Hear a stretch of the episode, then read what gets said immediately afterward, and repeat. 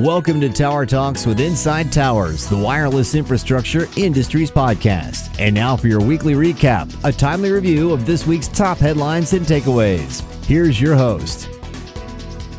Welcome to Inside Towers Week in Review. I'm Leslie Stimson, Inside Towers Washington Bureau Chief.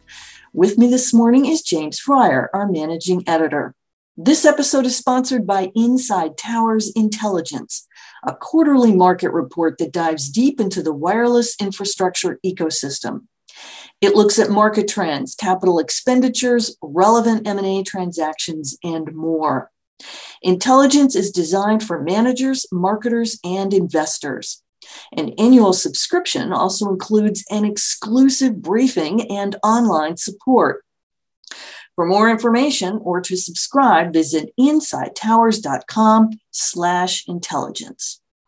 For me, the biggest story of the week was the FCC uh, is seeking public input on the cost of utility pole replacement cost sharing.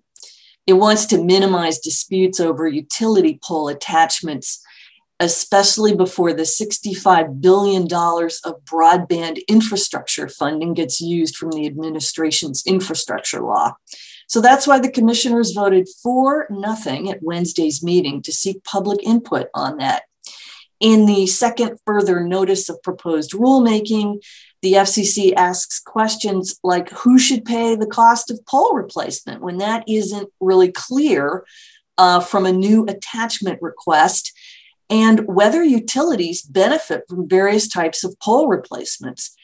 It asks if the FCC should require utilities to pay a proportional share of all replacement costs. Um, the Commission seeks public input on what measures it should take to avoid disputes or speed the resolution of a pole replacement fight.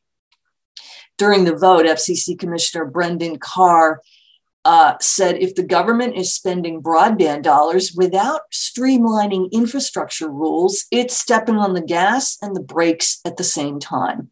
Specific to pole attachments, there is more we can do to avoid that outcome. FCC Chairwoman Jessica Rosenworcel emphasized that access to utility poles cannot become an impediment to broadband deployment.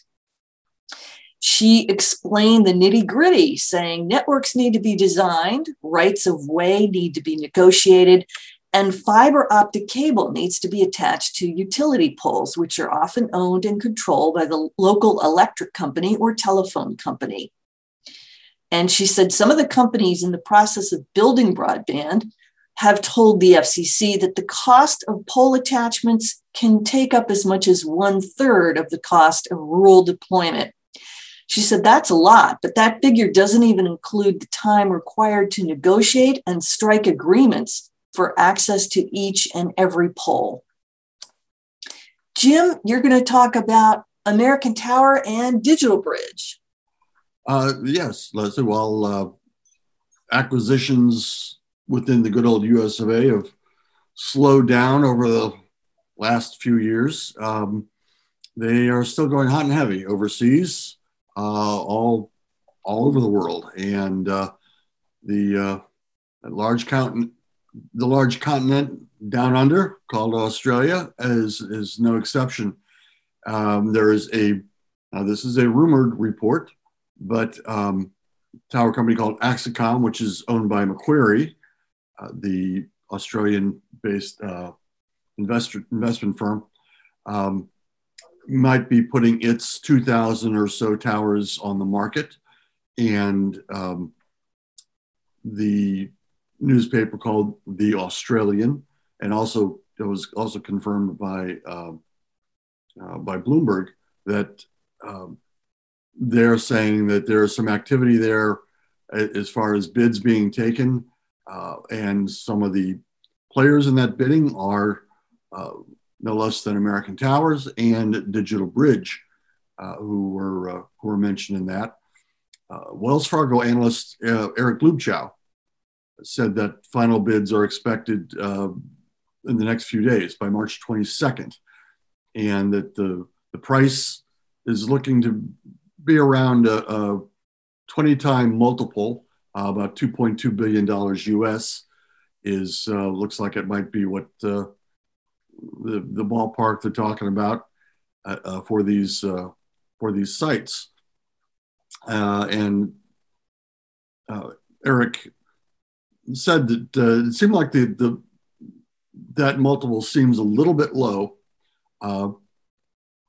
but he said it the portfolio has a more urban orientation with 54% of the sites in the metro area, another 27% in, in suburban locations, and it's a combination of, of uh, rooftop and freestanding towers.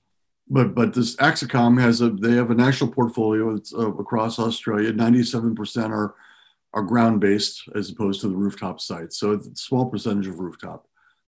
And um, there's been a lot of activity in in Australia just over the past uh, few years with uh, wireless carrier wireless carrier uh, Telstra, where they sold off 49% interest in their tower business uh, to a consortium, uh, and, and um, TPG Telecom was another one that recently signed a 740 million dollar network sharing agreement which Eric Luebchow of Wells Fargo thinks that that all is having some impact on the potential valuation of the Australian tower deals.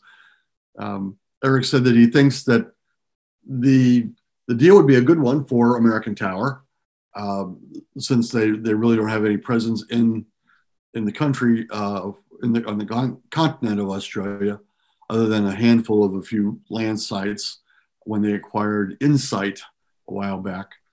Uh, but Eric said that the uh, the real question is whether an acquisition in Australia would have any impact on American Tower's desire to purchase the Deutsche Telekom assets in Germany, which are also in play and would be a much bigger deal for American Tower, uh, not just monetarily, but uh, also as far as uh, their their footprint in, in Europe.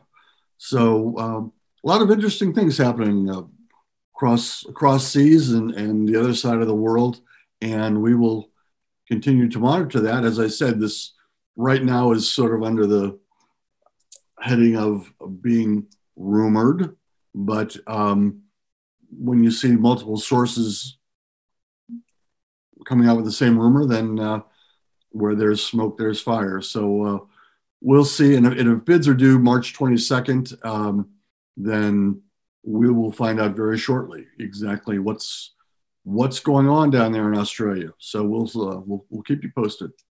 Indeed, we will. Thank you, Jim. Tower co's and contractors that use drones for some of their tower inspections will be interested to know that the FAA's Beyond Visual Line of Sight Aviation Rulemaking Committee, that's a mouthful, published its final report on March 11th. We have a link to that report in our story, by the way. The report provides recommendations for how to expand on the operations permitted by the FAA's Part 107 rules. Those were adopted in 2016. They enable routine operation of small, uncrewed aircraft systems or drones. This is according to the Wiley Law Firm. The Part 107 rules establish conditions for UAS operations, including that the aircraft remains within the visual line of sight of the operator. But since those rules were adopted, the industry has been waiting for further rules that would allow for routine operations beyond visual line of sight. That would eliminate the need for waivers in order to conduct these flights. And while the report is an important milestone, the Wiley law firm cautions that the FAA must still conduct a rulemaking process in order to implement recommendations. Uh, they say the report provides some insight into potential future rules, but there's still a long way to go before routine, beyond visual line of sight flights are a reality. And that brings us to the end of our podcast for today. Thank you for listening to Inside Towers Week in Review. For a complete rundown of the week's news, check out our Saturday edition. We'll see you in a week. Thank you for listening to Tower Talks. To subscribe to our podcast, our daily newsletter, or use our other industry resources, please visit InsideTowers.com. Until next time, you've been listening to Tower Talks from Inside Towers, the wireless infrastructure industries podcast.